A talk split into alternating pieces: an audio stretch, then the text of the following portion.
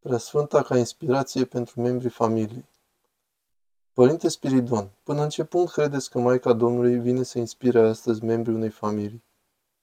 Vine cu căldura, tandrețea și dulceața pe care le are. Acestea sunt elementele care lipsesc de multe ori. Lipsesc și din mintea noastră, și din comportamentul nostru, și din cuvântul nostru. Lipsesc. Din ce cauză lipsesc? Pentru că de multe ori în viața de zi cu zi, sufletul nostru devine arid, și observ că gândul meu este acru și cuvântul meu conține amărăciune. Și nu am priceput că o vorbă dulce pentru celălalt poate fi o îmbrățișare, un sprijin, un motiv de inspirație, putere. Nu am priceput acest lucru. Un mare poet al nostru spune, voi da exemplu la doi poeți mai degrabă. Atunci când rostești cuvântul mare, pe loc în ochii celuilalt trebuie să strălucească delfinii care zburdă.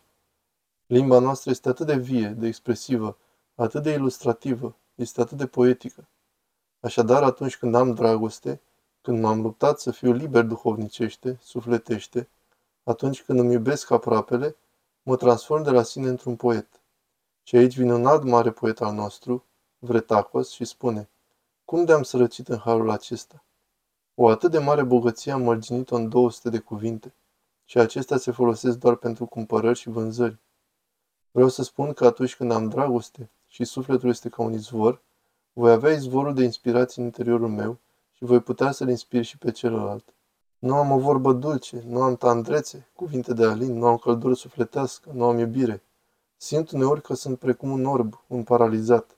Nu pot să mă mișc spre celălalt. În viața mea apare o stare de înțepenire. Aceste cuvinte pe care le folosiți, dulceață, tandrețe, se potrivesc cu duhovnicia? Absolut, absolut. Pentru că legătura mea cu Dumnezeu este una cu desăvârșire iubitoare. Nu există ceva mai plin de iubire. Nu există ființe mai iubitoare decât sfinții noștri.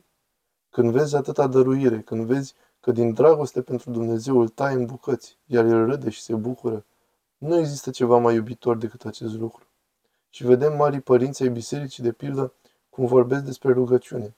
Măcar de-aș fi putut să spun aceste cuvinte nu doar lui Dumnezeu, să pot lua câteva cuvinte de acolo și să le spun și omului de lângă mine.